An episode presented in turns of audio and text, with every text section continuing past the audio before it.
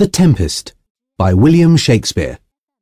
Chapter 1 The Island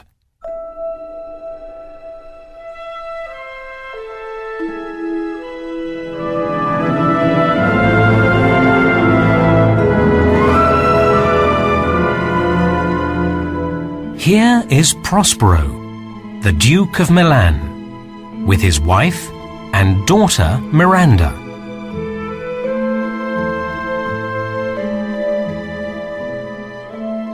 When his wife dies, Prospero sees nobody.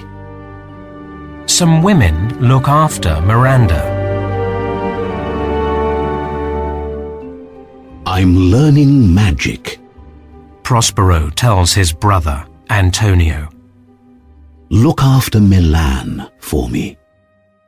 Antonio soon feels angry. I'm doing Prospero's work. He thinks.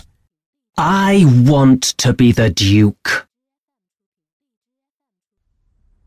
One day, Antonio goes to visit Alonso, the king of Naples. Alonso says to him, I don't like Prospero. Open the gates of Milan to me, and I can attack him. Then you can be the Duke of Milan. Go on! Do it, Antonio! says Sebastian, the king's brother. Gonzalo, Prospero's old friend in Naples, walks past and listens. So Antonio opens the gates of Milan to King Alonso. They put Prospero and Miranda in a little boat and leave them far out at sea. In the boat, Prospero finds a letter from Gonzalo. Dear Prospero, here are some things for you. Gonzalo. And Prospero finds things to eat, drink, and wear. And his magic book, too. Good old Gonzalo. what a true friend. He thinks. The little boat moves across the sea to a magic island. The monster, Caliban, is king of the island. His mother is dead, and he has no friends.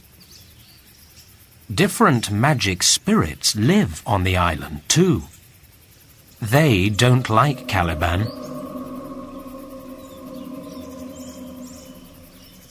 One of these spirits is Ariel. He helps Prospero and Miranda. At first, Prospero is friendly to Caliban. Come and live with my daughter and me, he says. Prospero teaches Caliban to speak.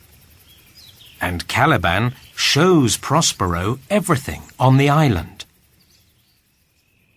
But one night, Caliban attacks Miranda, Get out of here. says Prospero angrily.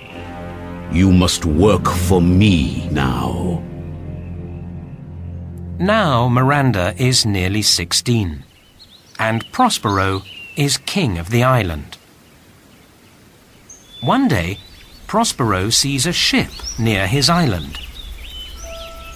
By magic, he can see King Alonso and Antonio, his brother, on the ship.